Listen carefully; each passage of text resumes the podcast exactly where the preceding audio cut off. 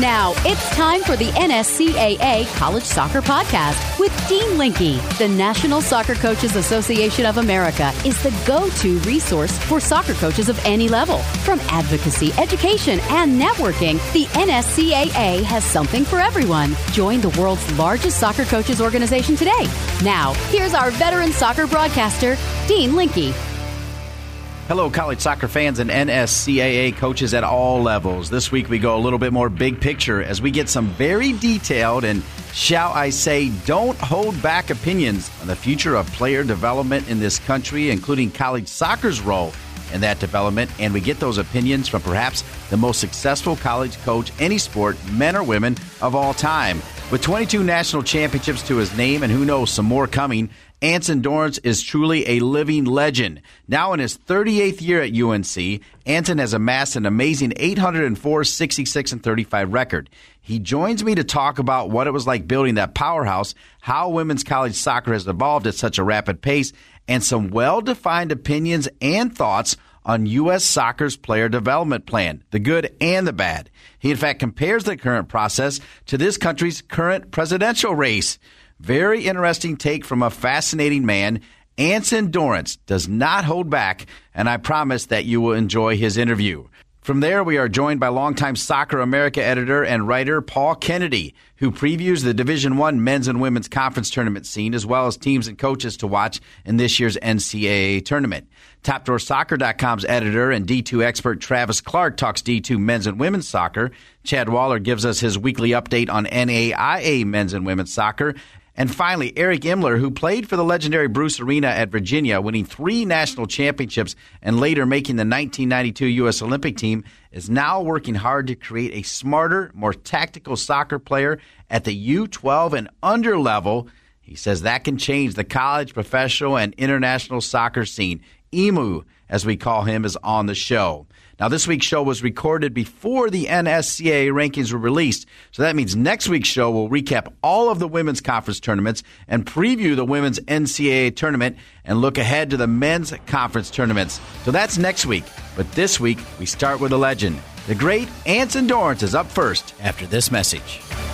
The NSCAA is 75 years strong and continues to provide quality service and benefits to soccer coaches. Whether you're a youth, high school, college, or professional coach, the NSCAA works to be a voice for you. Speaking of voice, once again, here's Dean Linke. So, this will be the first time in now 10 episodes of the NSCAA College Soccer Podcast where we won't have the time to have a coach on from every level of college soccer. That's not because we don't want to, because we do, and we will continue to do just that. However, when you have a chance to have on perhaps the most iconic and successful college coach of all time, well, you have to change direction just a little bit. Anson Dorrance is a legend of the game, and while he is still going strong, here are his numbers, and stay with me on this. In 38 years as head coach of the UNC women's soccer team, Anson's record is 804, 66, and 35. He has won 22 national championships. His teams have been in 27 college cups. He has won 21 ACC regular season titles, and he is searching right now for his 21st ACC tournament title. He has coached 19 National Players of the Year, and he is, let us please remember, the head coach of the 1991 U.S. Women's World Cup Championship team. He is also a member of the 2008 U.S. Soccer Hall of Fame class and was presented with the NSCAA's prestigious Honor Award in 2010. And Anson joins me now. Anson, a pleasure to be with you. Oh, Dean, thank you. And uh, you're very kind to review the resume. Uh, so thank you very much. Well, it's so much fun. I love doing it every time I call one of your games as well. And speaking of that, here you go. You've made it to the final four of the ACC tournament. You've got Notre Dame this weekend. An interesting team this year during an interesting time. Let's first talk present day. Talk about your team. They seem to be rising to the top at the right time. Yes, we uh, uh, were very concerned coming into this year in light of all the starters that we'd lost. Uh, we had five kids that graduated and signed pro contracts. Uh, uh, we had another All ACC player that decided to redshirt, uh, and then uh, we lost two, our best two, to the U20 national youth team. Uh, so we were really concerned coming in to be eight starters down from last year. And honestly, early in the year, we were very ordinary, uh, and uh, all that's happened, honestly, is we've gotten a bit better. Uh, we're much more competitive now, and I couldn't be uh, more pleased. Okay, this next question, Anson, defines your success, but it also shows what we have been talking about all season on our podcast, and that is women's college soccer has never been more competitive, more parity, with more quality than it is right now. And with that, this current senior class, if they don't win an NCAA championship, it'll be your first four year class ever not to win one, which is simply amazing, Anson. What does that say, and how are you dealing with that? Fact? Well, I think it certainly reflects what you shared earlier that uh, the collegiate game is becoming a lot more competitive. But honestly, we have to do a better job uh, in uh, selling ourselves and in recruiting. All of us are adjusting to the early commitments, and I really felt like we'd made all kinds of mistakes. Uh, by not encouraging the uh, early uh, commitments, uh, a kid would visit us uh, in her freshman or sophomore year, and we'd be very reluctant to offer a scholarship just because uh, we weren't really in with both feet uh, with that. But we started losing recruit after recruit after recruit because we wouldn't make an offer, and uh, we've learned our lesson. So now. Uh, if a kid jumps in, uh, we're going to do our best to evaluate her before she lands in Chapel Hill uh, to look at our program and try to make a decision on what sort of scholarship to offer her. So we're doing a much better job now and making these decisions on a kid that wants to commit early. And it was us basically learning to adjust to the new landscape. I think we figured it out. I think when you start to look at our classes from here on out, uh, you're going to see a, a much more uh, talented uh, Tar Heel team, and it's going to return uh, closer to where we've been traditionally. So I think it was uh, honestly certainly the game becoming more competitive at a collegiate level, and uh, the other coaches and programs doing a better and better job. But it was also uh, our fault to not sort of change with the times.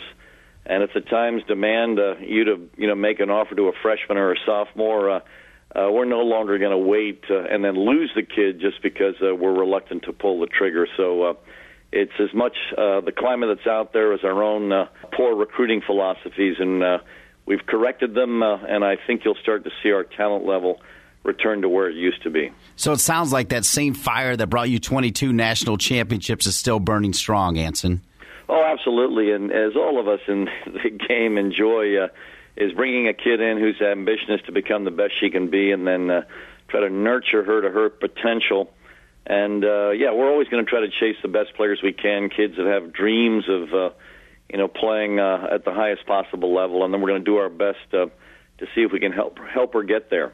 38 amazing years as the head coach of the UNC women's soccer team. How hard is it, Anson Dorrance, to pick one or two top moments? Is that even possible? Well, I guess uh, given the perspective of where I am now, uh, I can certainly pick them. Uh, I mean, honestly, uh, because of my wife's health issues during the 2012 season, uh, I'm certainly looking back to that one as a very special year because um, the kids uh, on the team, uh, without any prompting from me, played for my wife and that was a very special uh, uh, championship. Uh, also, in light of the fact that uh, it was another U20 national youth team year where they had taken uh, my two best in Crystal Dunn and Kealia Ohai, and we went as a, as a number two seed and proceeded to walk through uh, some fantastic number one seeds on the way to that national championship. And so, I think uh, adversity uh, causes you to feel a championship is a lot sweeter and so, with all the adversity with that year, I felt, uh, you know, looking back, that's certainly a great moment. I also loved, uh, obviously, the construction of the U.S. into a world soccer power. Uh, when I was hired as the U.S. women's national coach, we had never won a game. And then when I retired, we were world champions. And just the process of uh, competing internationally, obviously, there with Tony DiCicco and Lauren Gregg, two fantastic uh, coaches. Uh, uh, we had a chance to impact on the evolution of the United States, and then to see Tony go on to do even more and better things uh, than I did as a national team coach was very rewarding. He and I have remained great friends, as have he, uh, Lauren Gregg and I. Uh, so, so to be a part of that pioneering effort uh, for me was extraordinary, uh, extraordinarily special. Uh, I wish I, I had opportunities to continue to impact on uh, player development, and I guess uh, those things uh, are certainly highlights for me. So many great players you have coached April Heinrichs, Carla Overbeck, Mia Hamm, Kristine Lilly, Heather O'Reilly, Tobin Heath, Crystal Dunn. The list is endless. How do you possibly, can you even pick out the best player you have ever coached? Well, obviously, I, I would be very uh, uh, circumspect to try to, you know, select uh, just one. there are consensus opinions on uh, who ended up the absolute best, but I certainly don't want to weigh in on that, uh, mm-hmm. uh, but I would certainly throw uh, Michelle Akers into the mix of players you just reviewed because there are so many great ones out there. But I certainly don't want to get into that discussion for fear of hurting someone's feelings. But it's been an honor uh, to coach them all and uh, to be a part of their evolution, uh, and also to see uh, the ones uh, that are currently competing for the United States continue to improve, continue to compete in the world arena. For me. Uh, turning the TV on and watching these kids continue to compete at the highest level has been incredibly enjoyable for me. All right, you already touched on it a little bit, but I want you to go a little bit deeper. Take us back to that 1991 World Cup, the build up before it, how you assembled that team, how you put it together, and how you walked away with the, the first ever World Cup title. Well, uh, when I was brought in, uh, we already had a very good team uh, that uh, Mike Ryan was coaching. Uh, he was the great coach from the Northwest that had sort of developed an elite uh, senior collection of players that were outstanding, and a lot of his initial choices were certainly from his community, as they should be, uh, with some absolutely fantastic uh, young women that pioneered our game at an international level. And uh, what I brought into the mix was certainly uh, some of those players that he uh, developed, but uh, then the cream of the collegiate game. And um, obviously, with my background in collegiate soccer, uh, uh, when I first started coaching, those were some of my first choices. And because of our own collegiate success, a lot of those choices were kids off my own roster. But there was a, a youth movement to, uh, growing, and Hank Lung was my U19 national youth coach back in the day. And we actually competed in some tournaments with and against his youth team. And uh, during one of these events, uh, his team actually won the event. They finished ahead of uh, my full team. And of course, I'm looking at these young players, and everyone knows their names now. You know, Mia and uh, Christine and Julie, and and uh, all of a sudden, uh, Joy Fawcett, Carla Worden Overbeck, and all of a sudden, we're thinking, you know what? If we truly want to attain our potential, we've got to make some decisions early to bring in these young kids. And so back uh, when Mia was 15 and Julie Foudy and Kristine Lilly were 16, we brought them into the U.S. full team. Uh, and I think that decision early to bring in youth players was a fantastic one because it really uh, uh, put us in a position to win that first Women's World Championship. And what I love about what Jill is doing now is the same thing. I loved in her last camp uh, all of the uh, youth exposure that she gave all these young kids to sort of fight their way onto the roster. Because one of the worst things you can do is to settle for uh, a veteran group and not really challenge them anymore. Uh, and I really like uh, what uh, Jill has done in bringing in the young kids because it has a twofold positive effect. First of all, it exposes the young kids to the next level, and then they get to decide how hard they want to work to try to attain that level for themselves. But it also lights a fire under the vets, so the vets know that you know uh, um, I'm going to have to continue to uh, grind away if I want to keep my spot. And I think it creates uh, what we've always felt was the critical secret sauce in player development, which is what I call the competitive cauldron. And I think uh, all those elements have added up to uh, creating a fantastic culture. Certainly, when we started back in '91, or actually in the, the uh, mid to late 80s, uh, but also now with what uh, Jill's doing with her full team roster. Well, I want to get more into the competitive cauldron, but I do want to talk about uh, your time with the national team one more time because I find it interesting. You know, he finally stepped away from the job as the head coach of the USA men's basketball team, Mike Krzyzewski. But back in the day when you were coaching the U.S. women, you used to get a lot of criticism. They said it was an unfair advantage to UNC as you were the coach. Reflecting on that, what do you remember about that criticism? Criticism, and how do you compare that to what uh, Coach K had done for the last three Olympics? It's absolutely a legitimate criticism from the perspective of collegiate parity. I mean, uh, there's a huge advantage that Krzyzewski enjoys by being the U.S. Olympic coach. And uh, I obviously feel there was a huge exa- uh, uh advantage for me as the U.S. women's national coach, uh, uh, also coaching collegiately. But it is based on your success. There is a certain amount of pressure uh, because if you're not successful, it doesn't really give you a recruiting advantage. So the advantage I enjoyed uh, was uh, certainly because I was in that position, but it was also because the team won the World Cup. Uh, we've had uh, other U.S. coaches uh, involved uh, with the U.S. full team uh, that are coaching and involved collegiately, and uh, it's always based on uh, on your ultimate success, and so it's sort of a double-edged sword. But it is a huge advantage. I mean, uh, I can see how easily Krzyzewski uh, recruits right now, and it's an advantage enjoyed by you know many coaches that are involved. Uh, right now with national youth teams across the spectrum, but also with uh, Steve Swanson involved with the U.S. full team.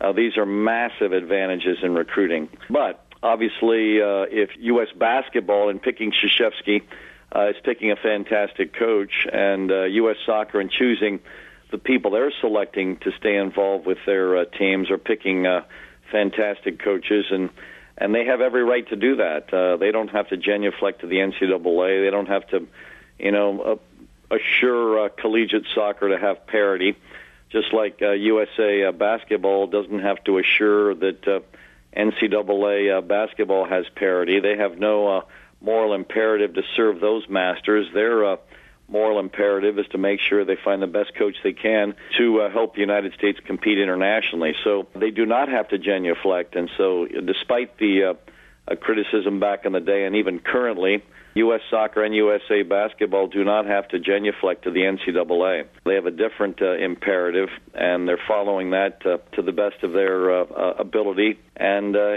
they are picking good coaches. And so, uh, yes, we can all complain about a lack of parity, but then it's up to the NCAA to decide if they want to allow their coaches to coach at that level, knowing fully well they're giving.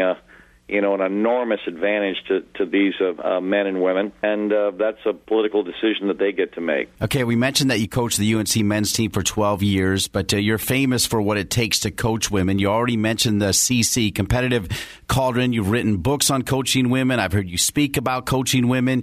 You've got the floor. Tell us again when you recognize, hey, there's a big difference in what it took to spark the most out of women and why you said, you know what, I want to coach women full time. Well, I really enjoyed the uh, chance to pioneer a sport, and I knew that. Uh, uh, way back when the women's game was developing, I had all kinds of opportunities. Early in my uh, women's uh, collegiate coaching career, we were actually lobbying what was then the national governing body for the collegiate game in women's soccer. It was the AIAW, the Association of Intercollegiate Athletics for Women. The NCAA didn't even sponsor women's sports, and so I had a chance early to lobby the AIAW to consider starting a, a national championship for women, and they did. I remember Chris Lidstone and I, the Colorado College coach, uh, who hosted the first uh, invitational national championship. It wasn't. Uh, you know, a formal national championship. It was just a collection of what we thought were the best teams all assembled in Colorado uh, to compete in this invitational national championship. And we knew this was a necessary step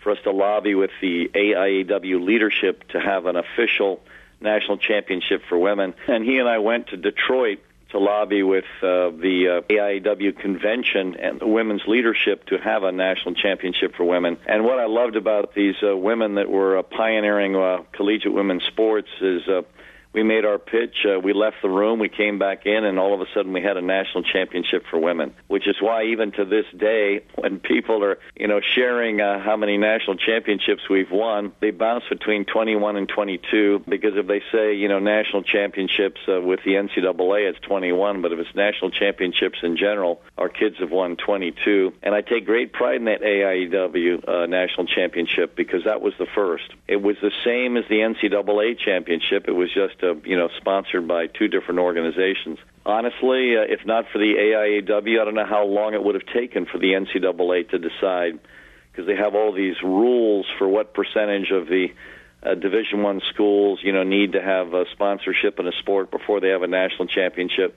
And the AIAW wasn't restricted by those rules. They had guidelines but they could see the emergence of this fantastic uh, participatory youth sport for girls and I think uh, they were very wise leaders to decide to adopt us well before we had the requisite numbers.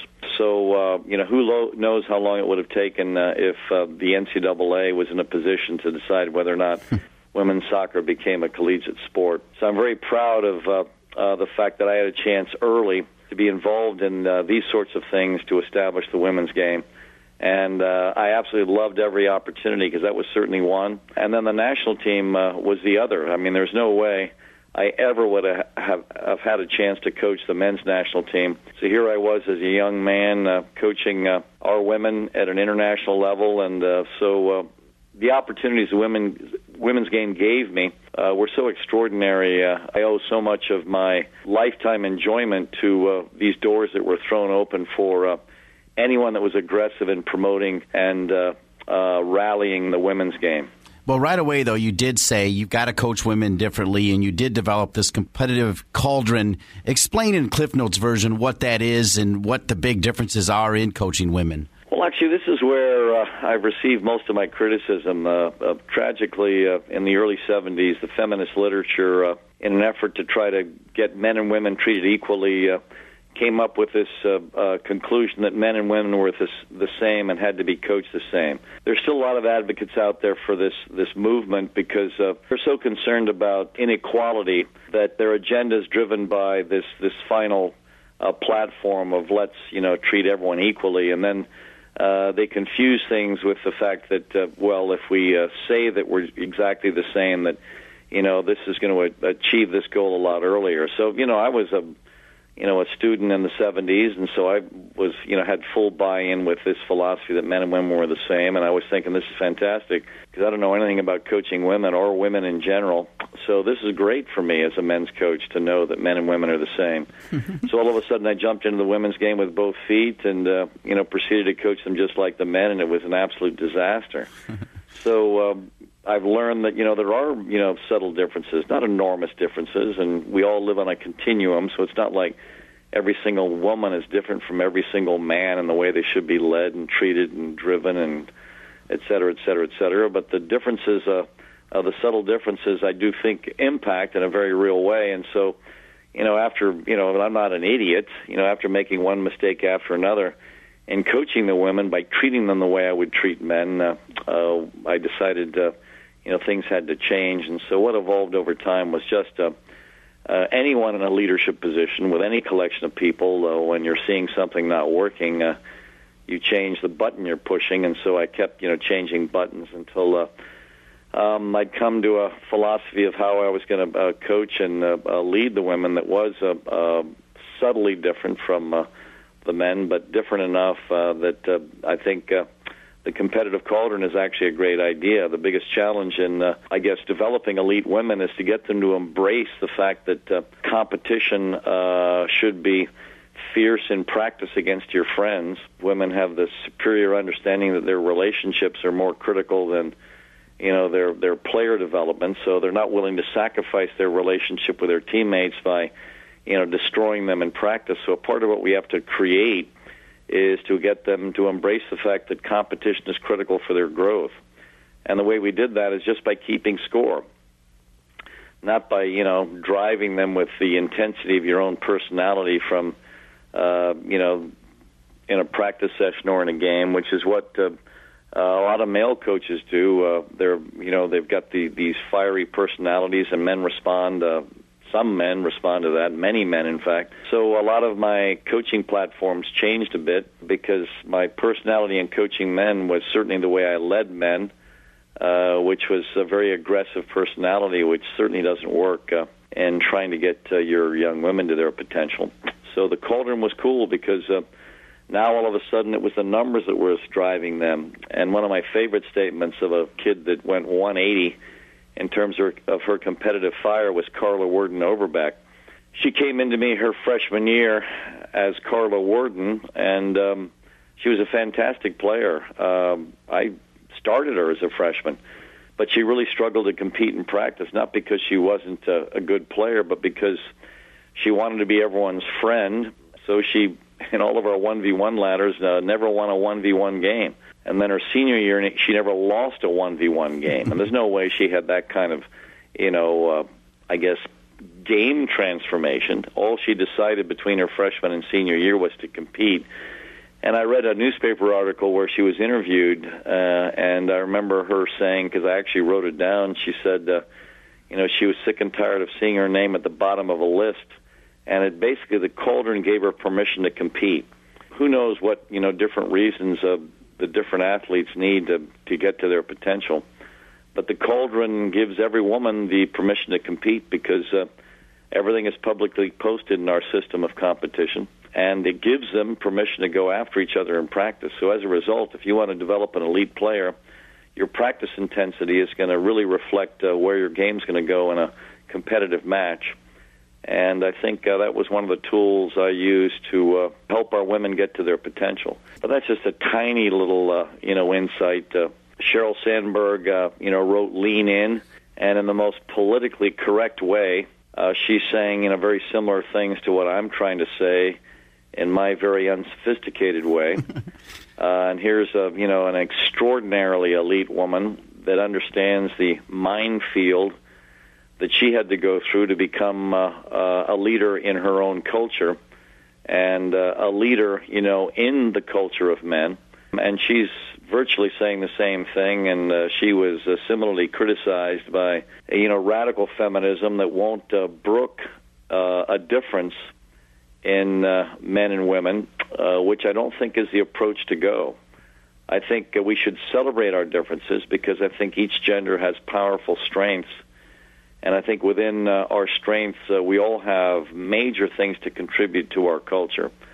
Uh, for example, uh, I would love to see uh, uh, Hillary Clinton become president of the United States, and not just because I think she's most qualified and that sort of thing, but I also really feel like women in leadership roles can have a very important impact on world culture. I think the most sophisticated cultures in the world are in Scandinavia, and uh, what's already been embraced in those cultures are uh, female leaders. And I think, uh, you know, the number of wars declared all the world, if we had, you know, women leading these cultures, uh, we'd have a lot fewer. Uh, I think uh, international relations would improve dramatically.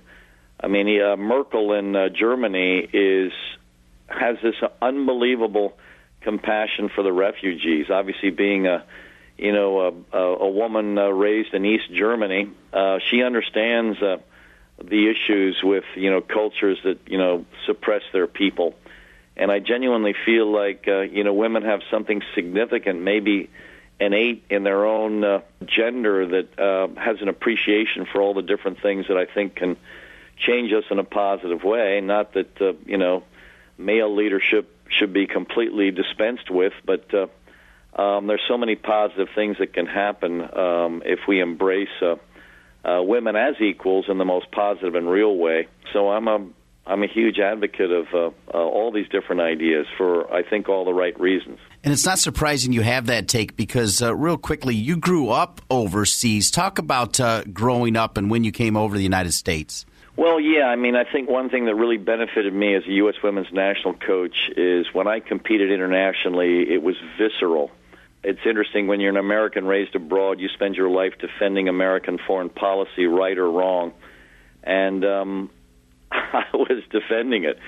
You know, even as a nine and ten year old, I would be attacked uh, in whatever way you know the bullying system in that local culture was for you know, bullying in America, and I was bullied. Um, and uh, I think a part of what's helped me become a fierce competitor is um, because I had to react to being attacked in all these different cultures for being an American. so when I was given the U.S. women's national team reins, I mean, I was going to do everything I could to make sure my team was competitive internationally.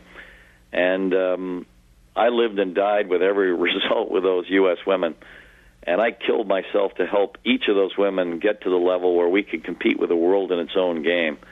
Uh, and I was very proud of where we went. Um, and trust me, uh, a pregame motivational chat with any of my women's teams before a game came right from the middle of my soul. Um, and uh, it was genuine um, because I really wanted to prove to the world uh, who the United States was. And I could see a country like Brazil that you know, back in the day, did absolutely nothing for uh, all the countries in the world. Uh, and here, the United States was, you know, dispensing foreign aid at almost every request. And yet, who had the greater prestige internationally? Well, the Brazilians did. Why? Because they had a great soccer team and a great soccer culture, and what they exported was this extraordinary soccer culture. And as a result, their international image was so much better than ours. And so I even looked at, you know, coaching the U.S. women as an opportunity to burnish the American international image. And of course, the only way you do that is by being successful. So for me, uh, coaching the U.S. women was um, not just a, an exercise in sports goodwill. it was an exercise in American foreign policy. So I had incredible motivation uh, to coach that uh, women's team, but also to coach my own women collegiately to make sure when they got into the international arena, they could also contribute to uh, the U.S. Uh, uh, image and success. Even to this day, when I watch uh, a U.S. women's national team game, I'm not only rooting for the United States, I'm rooting for every one of my kids that hopefully I did something to contribute in at least some small way to her success on the field internationally. So in a way, I'm still fighting this battle, and um, I'm very proud of, uh, I guess, my my radical patriotism because uh, I've you know defended uh, the American flag my whole life, and a part of uh, what I think has put me in this position is the fact that uh, the first 18 years of my life I spent in foreign countries.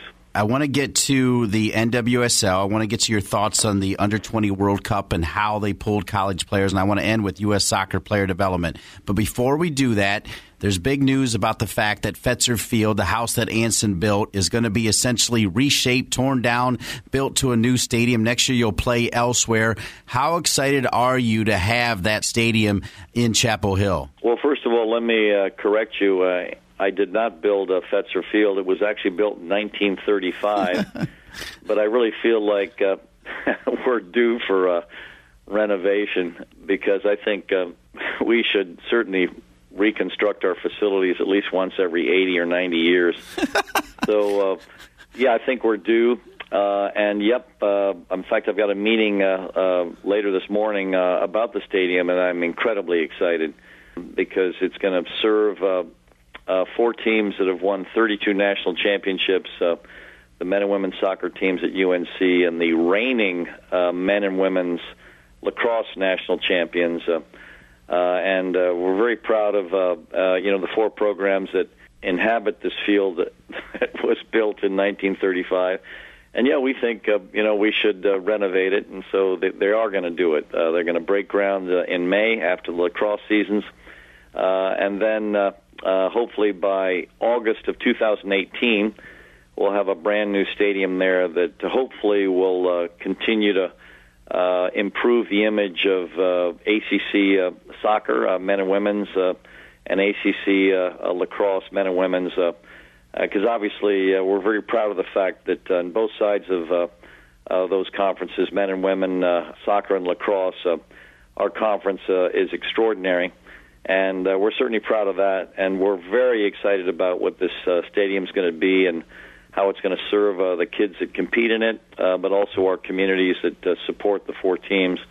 And so uh, we're, I'm absolutely thrilled. I don't get a vote, but if I did, it's got to be named Anson Dorrance Stadium, but we'll leave that for another day. Okay, rounding down, it's got to be that name. All right, uh, I was with you, Anson, in the booth when the Carolina Courage were here for the WUSA. We then saw the WPS, and now looks to be going strong, the NWSL. How important is a pro soccer league in this country? Well, you can see it. I mean, you can see the caliber of our league and how much better it's getting. Uh, the caliber of the coaches we're attracting into the league and the fact that uh, you're seeing these kids develop at higher and higher levels. Uh, all of my kids have jumped into the NWSL. I look at them a year or two later, and the league has been fantastic for them. Their games have improved, and uh, I absolutely love it.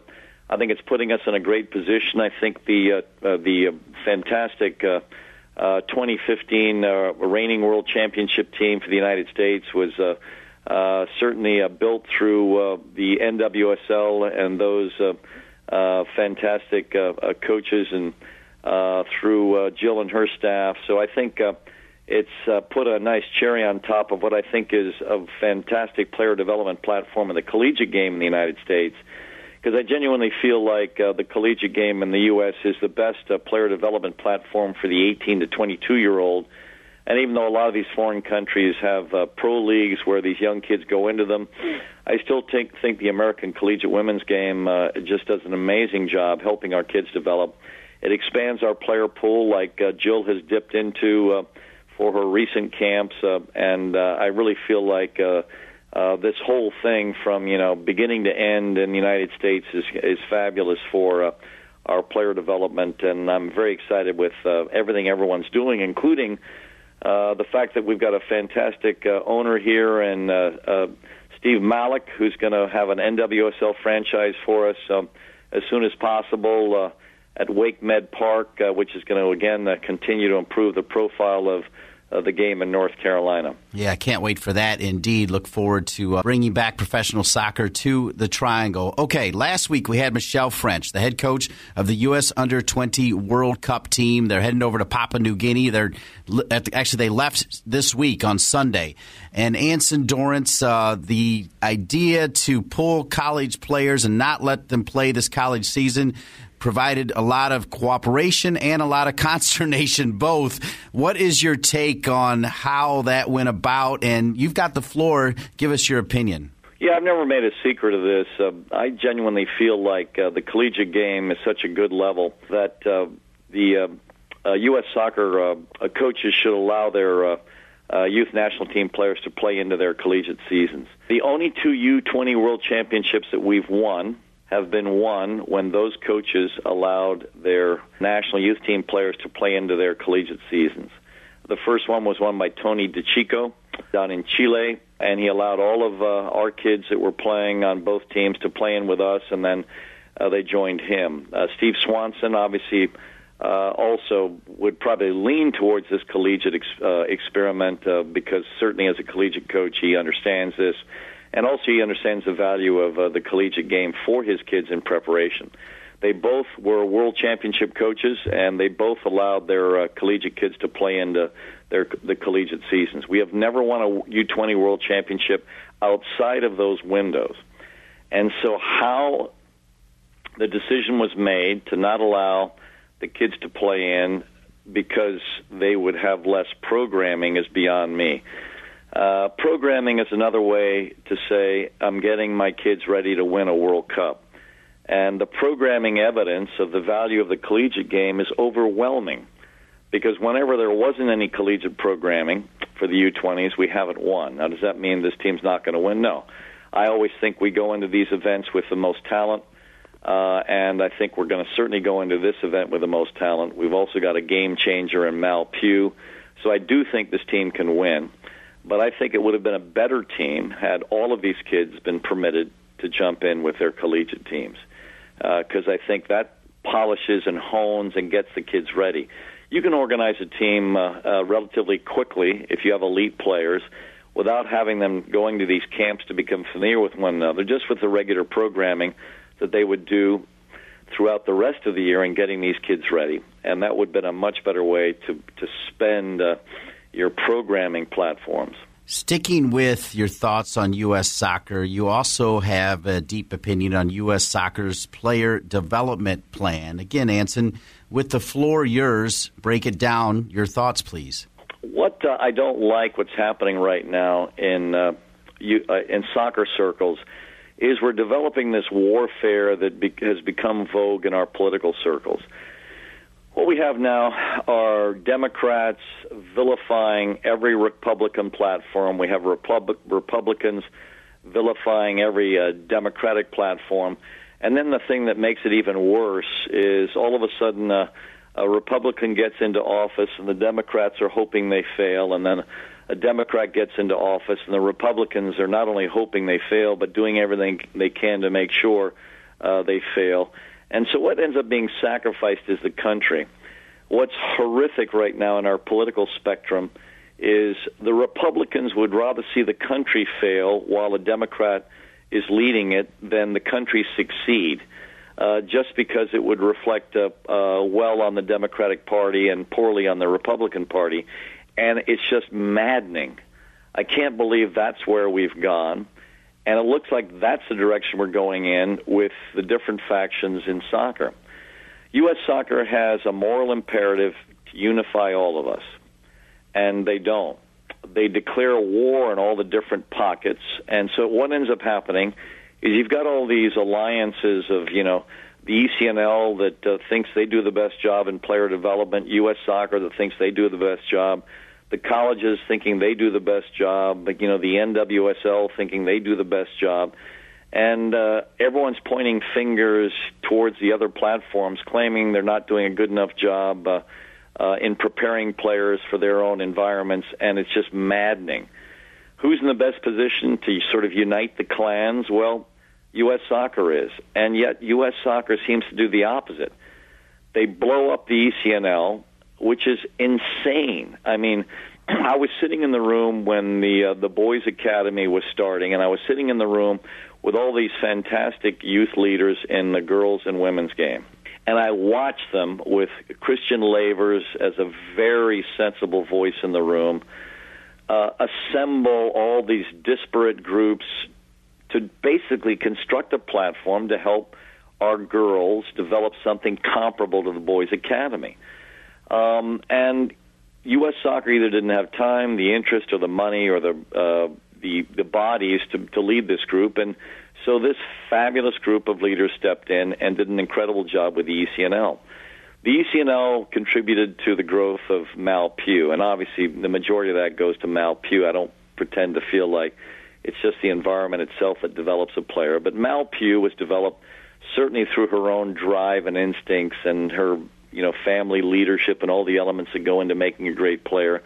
Certainly the club she came from, which was fantastic with great coaches from top to bottom, but also the ECNL was a part of it. Mal Pugh is unquestionably the best player her age in the world. And she came through this, this ECNL system. And now all of a sudden, because there's a quirk here and a difference there, um, we're going to, you know, blow up the ECNL or uh, have them now compete with the uh, Girls Academy uh, just because we don't have the patience to sit down as a as a leadership group and embrace all of these extraordinary pioneers at all these different levels that should have uh, a voice at the table to contribute to a consensus of what player development should be. And then uh, I have this huge fear that all of a sudden from on high, you know, tablets are going to be handed down from, uh, you know, Mount Sinai in the girls and women's game, telling us all how we have to play, what system, you know, what style, et cetera, et cetera, et cetera. As if the evolution of the uh, uh, soccer game uh, uh, internationally isn't some renegade coach trying a different system, uh, starting to press or, or playing a low line of confrontation, playing a counterattack game, as if the evolution of our game isn't made up of all these different ideas with fabulous, fertile, creative minds as we all try to fence with one another uh, and we steal from one, one another to try to come up with ideas that will help us become uh, better coaches and help our players get to their potential. And I'm just really concerned that uh, we're all going to war with each other, and I just don't like it. And I do compare it to the current political climate. I mean, every time I get a call from some census taker or survey taker, I don't hang the phone up. I said, "Yeah, I want to answer all your questions," and then I spend my time on the phone, basically giving them a piece of my mind about how incredibly destructive our political parties are and uh, the people that lead them are. I mean, uh, let's embrace each other. Let's find each other's strengths. Let's see, you know, what works on you know both sides of the political divide, but also in all these different uh, uh, soccer elements that are right now warring with one another. Just uh, it it just angers me. It's just it's it's insane. Um, and so yes, I would love to see uh, much more cooperation. Uh, I would love for you know uh, U.S. Soccer to sit down with uh, our leadership, the youth leadership, and figure out what the best ways uh, there are to develop players. And then if you have an idea that you're absolutely sold on, sell me on it. I'm listening. Um, you know, sit down with us every year at the convention. Uh, tell us what worked and what didn't with your World Cup and Olympic teams, and convince us that you know maybe we should try doing this or that or the other thing, and share why that's the way I think uh, we should develop soccer in this country, not by going uh, to war with each other. Fantastic, Anson Dorrance. And I know you'll talk more about that at the NSCAA convention coming up in Los Angeles. Anson Dorrance will be featured with one of the NSCAA spotlights. We end with the notion you're inducted into the Hall of Fame for U.S. Soccer in 2008. You received the Honor Award in 2010 for the NSCAA. I was there, Anson. I know it was very special. I know the NSCAA is very special to you. Well, yeah, because what I absolutely love about this organization is it would say all the things I've just shared. They are unifiers. Their one agenda is the development of the game. Uh, people don't get into positions of power in the NCAA and then lord over the rest of us. we have a wonderful system of succession where basically uh, we bleed people to death by working them during their tenure as leaders in our organization. We retire them gracefully. We honor them in the most positive way. I have nothing but incredibly positive thoughts about the way our organization was constructed. All of our leaders, going back to the beginning, and their vision for what uh, you know leadership should be. And as a result, uh, even though I'm getting old and you know I'm you know running out of energy, so I won't accept too many things that they ask me to do. But uh, whenever they ask me to make a presentation at the convention, I certainly will. Uh, I was in their coaching school forever, it finally wore me out. Uh, but I love uh, that organization, uh, their leadership philosophy. Uh, so much of what I've learned about the game came from them. I still learn from their convention every year. I go to all the great speakers that they bring in, and I always come back from the convention having learned a heck of a lot about uh, uh, my game, about my place in it. I'm inspired by the leaders uh, that uh, uh, we pick uh, for this organization and uh, the incredibly positive vibe that I get whenever I leave the convention. And I really wish that uh, you know U.S. Uh, soccer player development would take a page out of the NSCAA book because I think they've gotten it right. All right, we started with the right here, right now. We end with the right here, right now. We, I saw your team against Florida State, an impressive performance. You went on to win against Virginia on Sunday, an impressive performance. Knowing the parity, knowing all the great teams, what does North Carolina do to add another piece of hardware to their bookshelves that can't contain any more hardware and win a national championship? Well, you know, I talk about this all the time. I even talk about it with my kids. I mean, for you to make a, a, a successful run in the NCAA tournament, you certainly have to have a good team. But those aren't the only pieces. You have to have good luck. You have to have the absence of bad luck. Um, you've got to, you know, stay healthy. Um, and there's so many different elements, and we don't pretend to have an extraordinarily talented team. There are teams out there right now. Uh, uh, they're going to get high seeds in the tournament that have more talent than we do. Um, there are going to be teams that are going to have a you know a better bracket and route to the championship, uh, which you also need if you want to try to win. Um, so we don't pretend to have all those advantages. But uh, what I absolutely love about this game, uh, even this year, is uh, the kids. I mean, I love my kids. Uh, they they work hard for me. They work hard for each other. Uh, they've improved dramatically each week.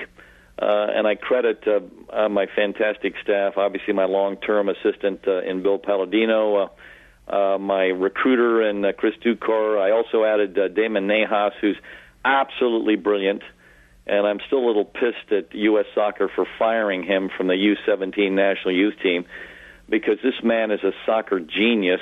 Uh, I can't believe how much I've learned from him already in his short tenure with me as my uh, uh, freshly new assistant. And uh, the reason we've continued to improve are, uh, you know, this great staff I have.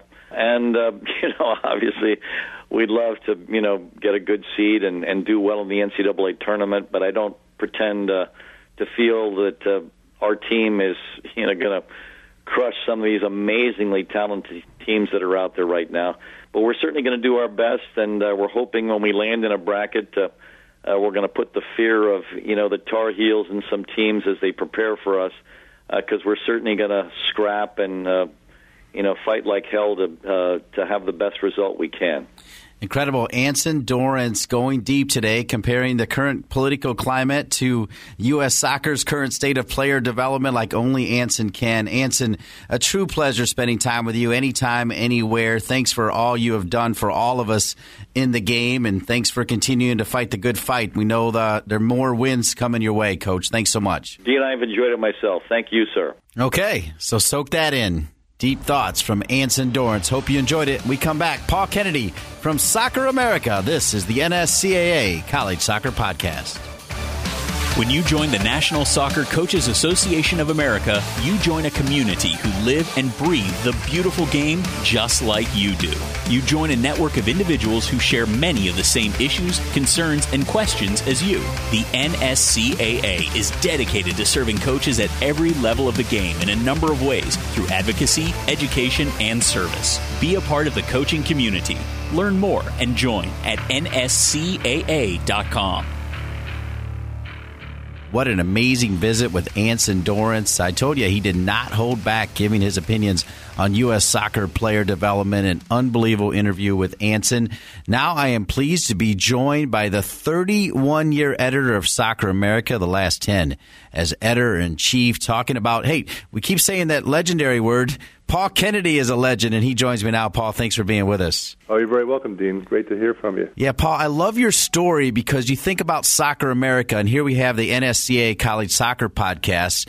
And when Soccer America started, college soccer was soccer in America. Talk about uh, how you got started and your timing, particularly coming from Richmond.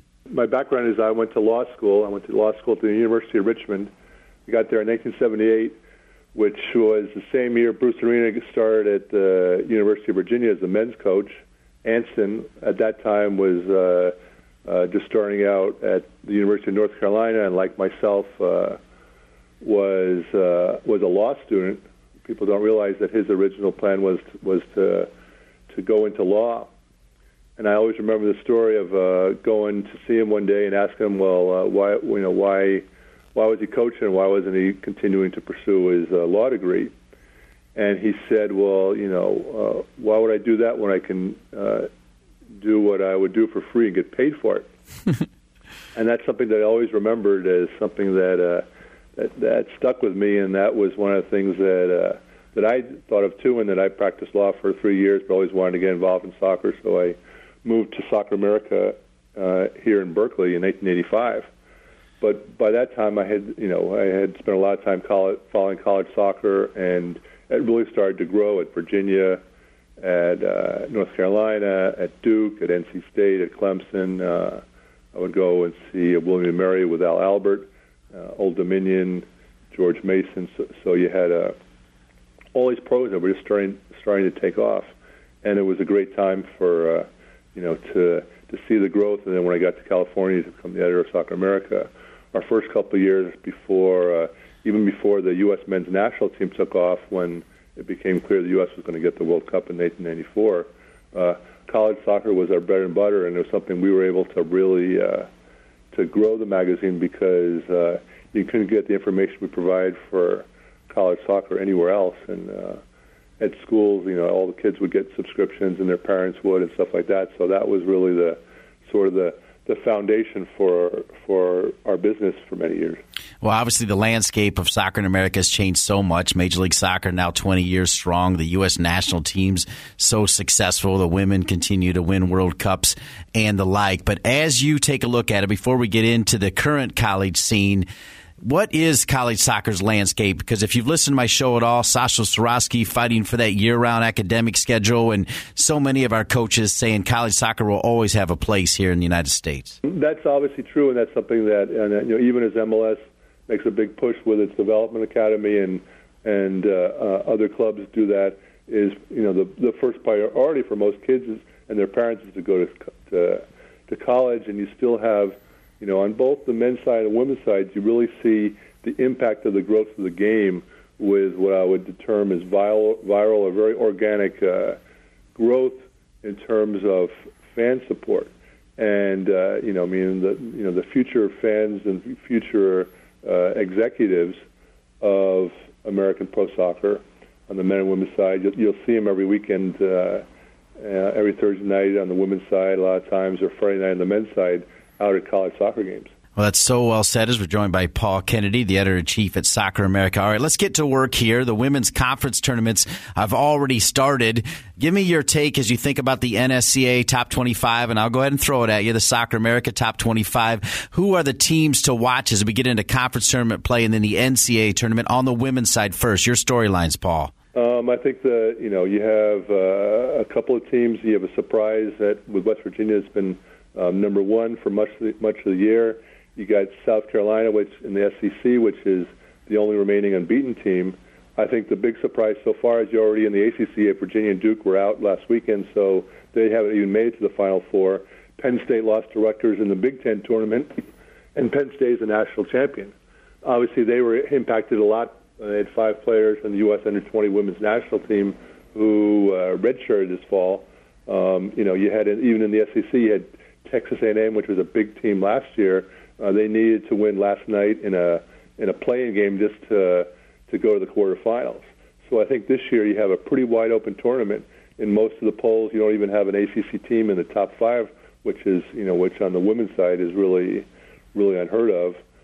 And I would finally say a couple of uh, you know outsiders I would throw in for you would be you got you know USC in the the Pac-12, Georgetown Georgetown we really liked all year, and uh, you know BYU with uh, Ashley Hatch has been uh, you know is, is again a, a team to watch. Yeah, of course, Ashley Hatch now getting recognition with the U.S. team. Jennifer Rockwood built that program. Incredible story. Nikki Izzo Brown, you talked about her at West Virginia as well. All right, switching to the men's side, their conference tournaments begin this weekend. What do you like uh, from men's soccer stories at the Division One level, college soccer? For however strong a lot of programs are, I would go out on a limb and say this is one of the few years where you have a clear favorite, and that's Maryland. Maryland's unbeaten. Maryland's got probably a half a dozen players who could be in MLS next year.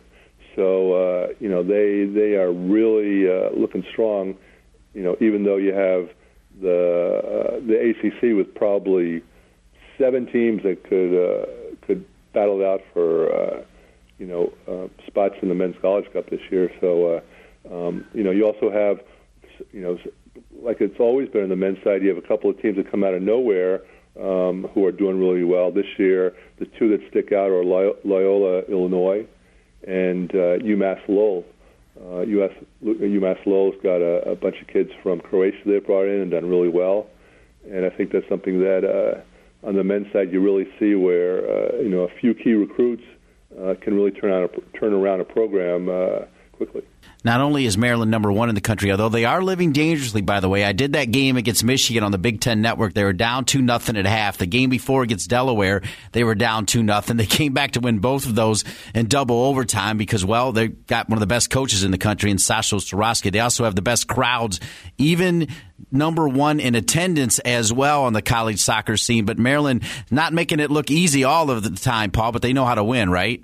Yeah, I mean they've uh, you know I know Sasho said after uh, after their last win that uh, you know that what he what pleased him was that even though they were down, both the players on the field and everyone on the bench, you know, didn't panic, you know, for a second, and they uh, they were confident to get back into the game. But as you say, uh, the last I'd probably say three or four weeks, uh, the number of goals they've given up is is a concern. But at the same time, they have such firepower. Uh, and so many ways they can score that uh, you really got to like them.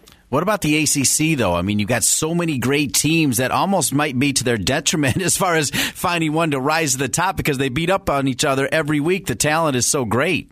I know. I mean, uh, you know, you got Carolina, Wake.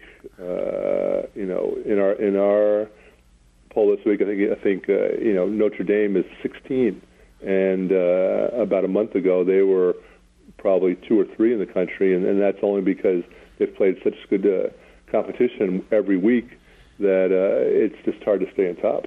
Paul, let's uh, go back memory lane because I was the press officer for the 92 Olympic team, the 94 World Cup team, even did some stuff with the women team. So I got to hang out with you back in the late 80s, early 90s, you and Mike and even Paul Gardner and and some people that have come and gone to Soccer America. But here you are still. But uh, what do you remember about those days uh, back in the early 90s? That was good times, Paul. Oh, man, it was, it was uh, it was really when we were all growing the sport, and uh, you know, it, it isn't like today where you have such you know uh, you have such coverage. Meaning the, the the media coverage has changed. You know, obviously just as the media has changed in this country, where uh, there's a lot more interest, even though there are not a lot more say daily newspapers covering it. But uh, back in the old days, you know, you had uh, uh, you know players who were you know were starved to be uh, to be recognized and that really made it great. I mean, you know, you look back at the early '90s, you had a lot of guys, whether it was Alexi Lalas or Joe Max Moore, guys like that, who uh, literally went from uh, playing college soccer one day and they were in the national team the next, and, and doing well. Um, you know, you even had, you know, Claudio Reyna was the star of Virginia, won back-to-back titles with UVA, and uh, you know he uh, he would have been a star on the World Cup team in '94, except for he got hurt in the last game. Yep, indeed. All right. Also, during those 31 years, most of them you uh, worked for Clay Berling and worked for and with a young woman named Lynn Berling Manuel, who's now the first ever female CEO of the NSCAA. How proud are you of Lynn, and what do you think she'll do for the leadership of the NSCAA? I mean, you know, Lynn has uh, you know been great, you know, for me in terms of, of my career of helping me along, and she and Clay and her family, and uh, you know, she really brings a lot to the organization in terms of her soccer background, but especially in her her business background of, of understanding the soccer market, what works, uh, what you know, what doesn't work, and uh, you know how to to take the the organization forward, especially an organization that is as as, as diverse as the NSCAA with with uh, coaches with so many backgrounds and so many interests that to have someone who can help uh, uh, communicate what the goals are and uh, prioritize what needs to be done is really important. And Lynn, uh, Lynn's doing a great job with that.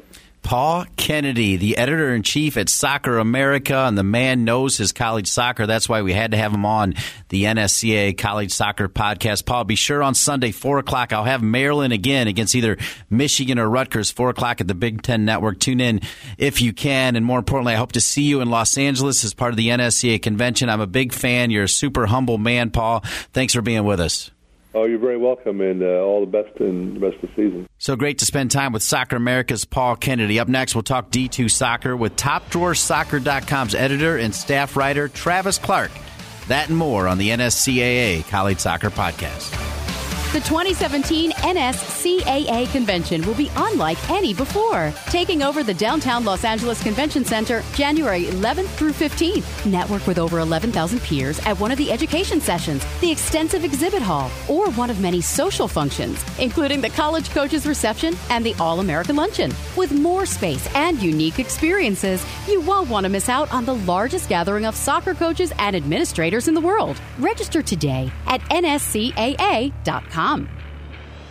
Okay, as we told you from the start, we spent extra time with the legendary head soccer coach at the University of North Carolina, Anson Dorrance, and he went deep talking about player development for U.S. soccer and his very sharp opinions. Also, want to thank Paul Kennedy from Soccer America for a look at Division One men and women's soccer. Now, a quick look at Division Two. We're pleased to welcome back one of our early guests on the NSCAA College Soccer Podcast. It's Travis Clark, an editor and senior staff writer for TopDrawerSoccer.com. Travis, thanks for being on the program yet again.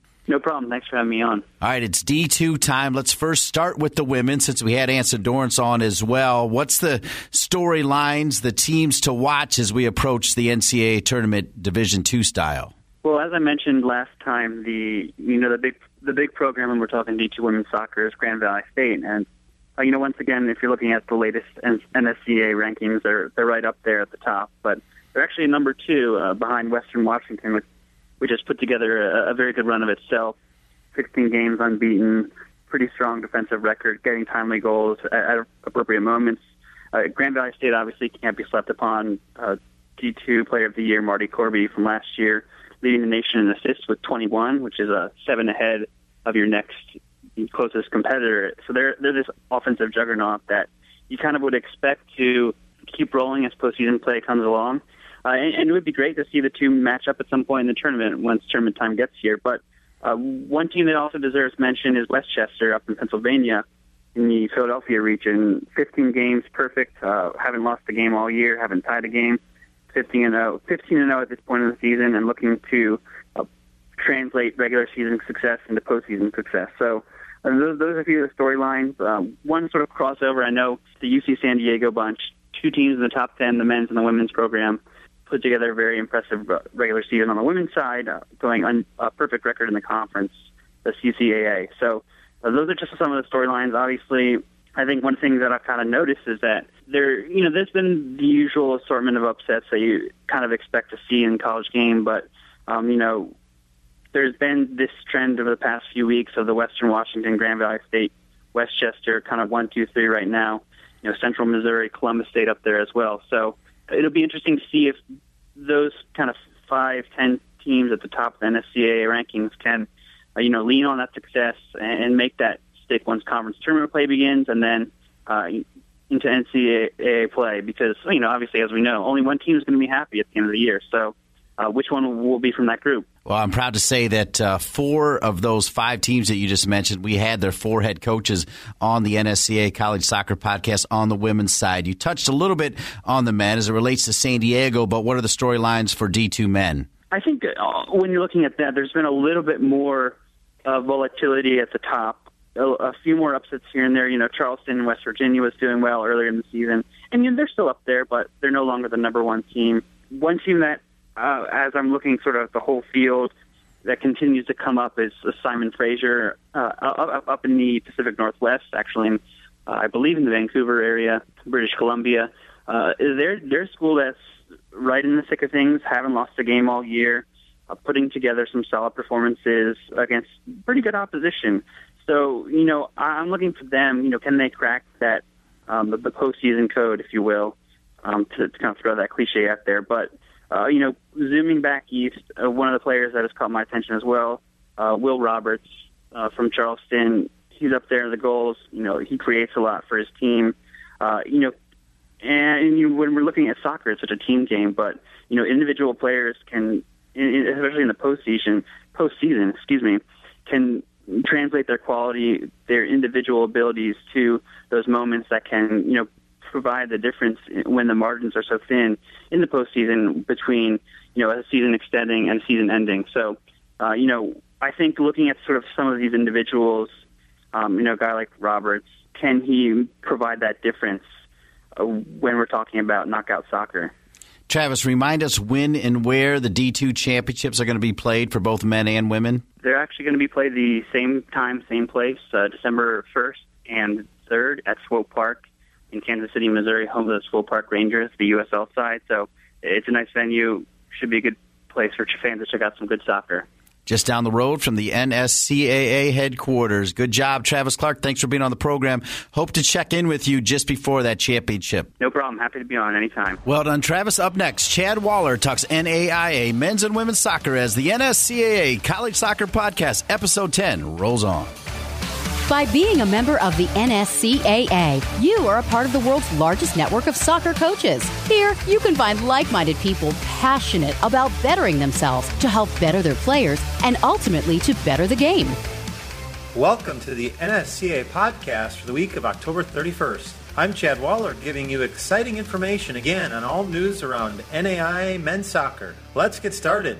It's postseason time in NAIA men's soccer as all 19 conferences and the Association of Independent Institutions will engage in conference tournaments this week. Nearly 200 schools are bidding for one of the 24 automatic berths for the NAIA National Championship. An automatic berth is earned by either winning that conference's regular season championship or conference tournament championship. Check out NAIA.org for the latest scores and updates on all of the conference tournament action. We already have six programs that have automatically qualified for the 32 team national championship opening round due to winning their respective conference regular season titles. Those six teams are Hannibal LaGrange out of Missouri, Mid America Nazarene out of Kansas, Northwestern Ohio, Oklahoma Wesleyan, Olivet Nazarene out of Illinois, and Rocky Mountain out of Montana.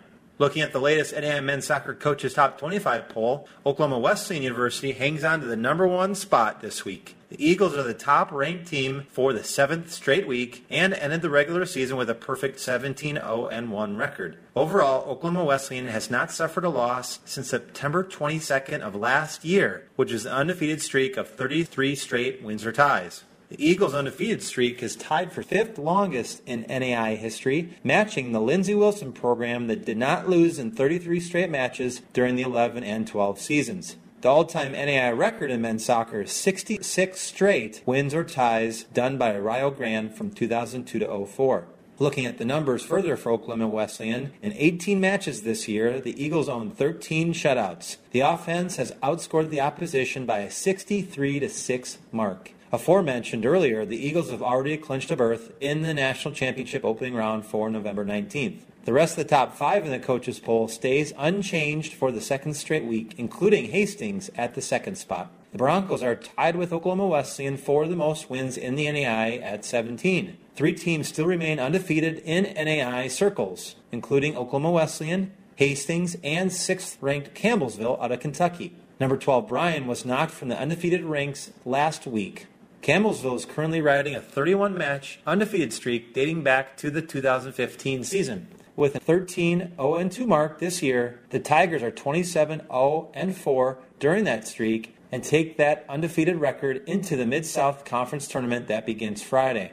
Individually speaking, Andrew Revenelis of Lindsey Wilson College has been named the NAIA National Men's Soccer Offensive Player of the Week, and Luka Stojanovic of Oklahoma Wesleyan has been named the NAIA National Men's Soccer Defensive Player of the Week. In one match last week, Revenalis recorded a career high four goals and three assists, tallying 11 points as the Blue Raiders defeated Shawnee State. He now has five multi games this season. In two matches last week in goal, Stojanovic recorded 12 saves as he led Oklahoma Wesleyan to two shutout victories. On the year, Stojanovic has posted 12 shutouts and ranks number one in the NAIA in goals against average at 0.25. Looking ahead, the 31 team national championship field will be announced on Monday, November 14th at noon central. Check back on NAIA.org for a link to the live selection show. That's Chad Waller talking NAIA men's soccer. Now let's see what he has to say about NAIA women's soccer. It's the most exciting time of year in NAIA women's soccer as all 19 conferences and the Association of Independent Institutions will participate in conference tournaments this week. Nearly 200 schools in NAIA soccer are bidding for one of the 23 automatic berths for the NAIA National Championship. An automatic berth is earned by either winning that conference's regular season championship or conference tournament championship. Log on to NAIA.org for all the women's soccer conference tournament updates. Looking at the coaches' top 25 poll, Spring Arbor again dominates as they earn the ninth straight number one ranking in the NAIA coaches poll. The Cougars are riding an unbelievable 36 match unbeaten streak. During that streak, they've gone 35 0 1. This year, the Cougars are 16 0 1 heading into the Crossroads League Conference Tournament. That 36 match unbeaten streak for Spring Arbor is not the longest all time in the NAIA. The Cougars sit at number 5 all time behind former member Azusa Pacific's 37 match unbeaten streak. The all time leader is Mobile out of Alabama with a 48 match undefeated streak done in the 99 and 2000 seasons. There are 14 of the 19 conferences represented in the coaches poll this week, including newcomer number 24 at Georgetown out of Kentucky. The last time Georgetown was ranked was earlier this year on October 18th. There are still two undefeated teams in women's soccer Spring Arbor and Biola University out of California. Looking at defensive category, Columbia out of Missouri leads the NAIA in shutouts with 15 in a span of 18 matches. Individually speaking, Yvonne Plogue of Lindsey Wilson has been named the NAIA National Women's Soccer Offensive Player of the Week, and Morgan Hammond of St. Francis out of Indiana has been named the NAIA National Women's Soccer Defensive Player of the Week. Plogue scored all three Lindsey Wilson wins last week, totaling four goals and two assists to help the number four ranked Blue Raiders extend their winning streak to 10 straight games. She's recorded seven goals and five assists tallying 19 points on the season as the Blue Raiders have earned a Mid South Conference regular season championship. In one match this past week, Hammonds recorded nine saves against then number 17 Taylor. She posted her third highest season high in saves in a game with nine, five less than a season high done earlier this year. Siena Heights University joined the 400 win club on October 19th as the Saints defeated Indiana Tech 3 1. Siena Heights currently sits at number 3 on the all time NAS women's soccer program wins list. Coach Brian Harvey of Oklahoma City joined the 350 win club as he currently sits at 350. He ranks number one on the NAIA women's coaches active wins list. Looking ahead in a couple weeks, the 31 team national championship field will be announced on Monday, November 14th at noon Central Time. Check back on NAIA.org for a link to the live selection show. Needing more NAIA soccer news? Make sure to check us out on Twitter, Facebook, and Instagram using the hashtag NAIA Soccer. Chad Waller doing what Chad Waller does, talking NAIA men's and women's soccer. we come back, we wrap up the show talking to Erik Imler. He won three national championships at Virginia. He represented the USA in the 92 Olympics. He played in Major League Soccer, but now his focus is to make our young players better. Better soccer players, not just athletes. We'll hear his take when we come back on the NSCAA College Soccer Podcast. The 2017 NSCAA convention will be unlike any before, taking over the downtown Los Angeles Convention Center January 11th through 15th. Network with over 11,000 peers at one of the education sessions, the extensive exhibit hall, or one of many social functions, including the College Coaches Reception and the All American Luncheon. With more space and unique experiences, you won't want to miss out on the largest gathering of soccer coaches and administrators in the world. Register today at nscaa.com. We wrap up our show talking to Erik Imler. Erik Imler played at the University of Virginia from 1989 to 92, winning three NCAA championships before being part of the 1992 U.S. Olympic team in Barcelona and later playing in the MLS for DC United and the New England Revolution.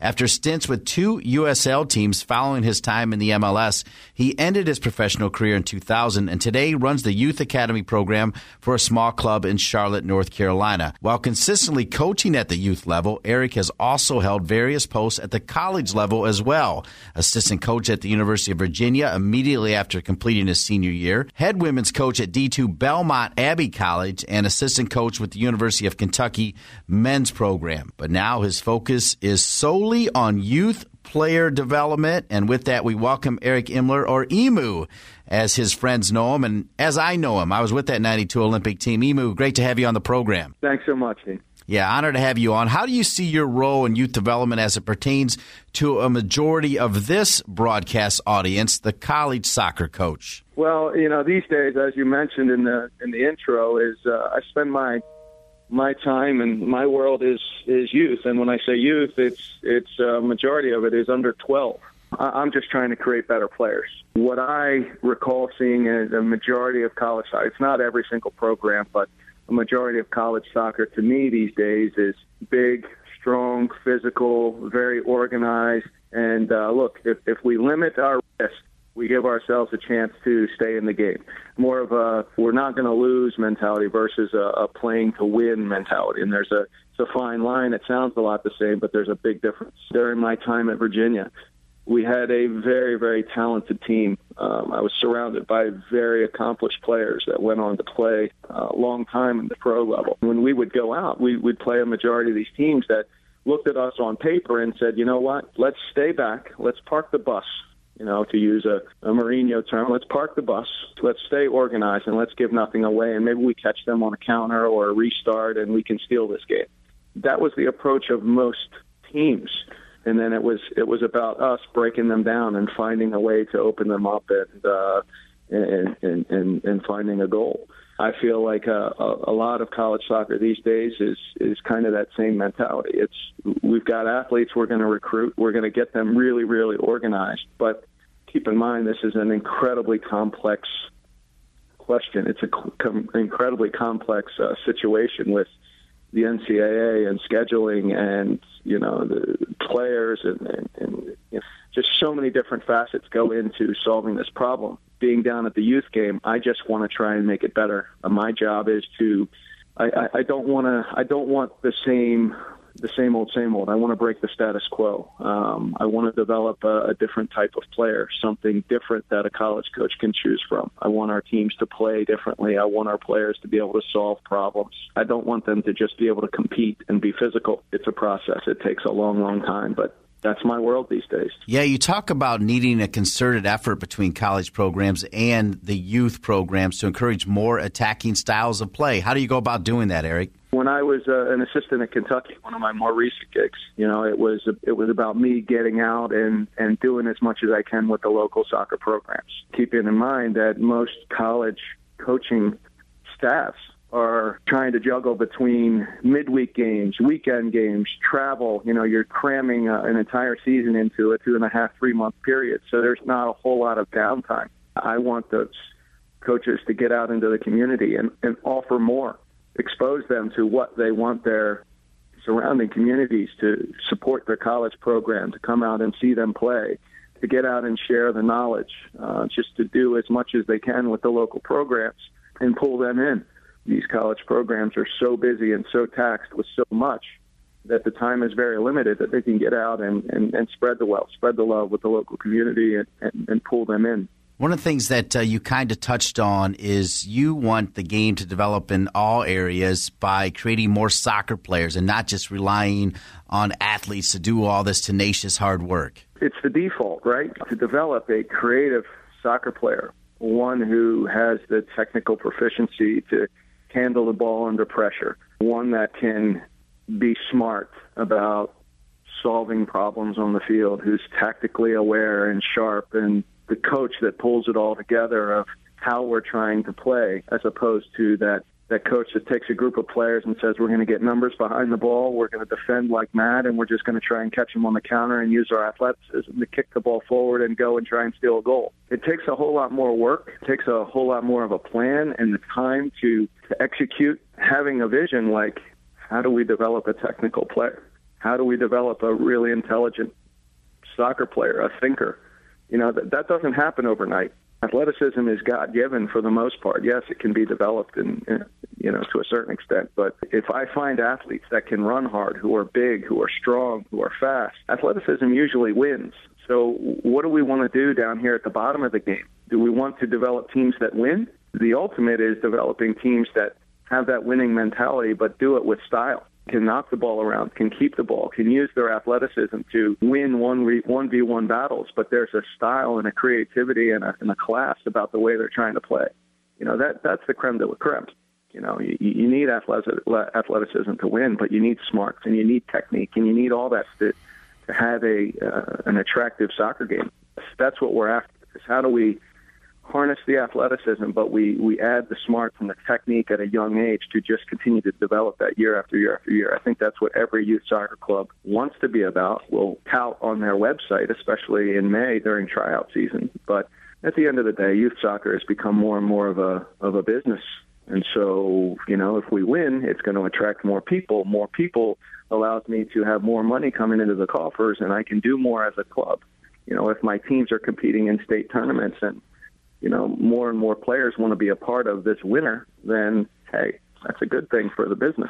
Erik Imler, a man on a mission. He's had a great career, and it's only beginning actually as a coach. He also has a blog, Erik. We end, and we're going to talk to you more after the college season. But where can people find your blog and what you're trying to preach, what your message is? Appreciate that, Dean. Um, the website is called uh, Can't Pass, Can't Play. So www.can'tpasscan'tplay, no apostrophes, no periods, no nothing, just uh, www.can'tpasscan'tplay. I just use it as a place to kind of spew ideas and hope to, uh, you know, hear from the audience of, of what they think. Everybody's got an opinion, so. Boy, I love that. Can't pass, can't play. That's really kind of the crutch of your message, right? If you if you can't pass the ball and see down the field, you can't get it done, right, Erik?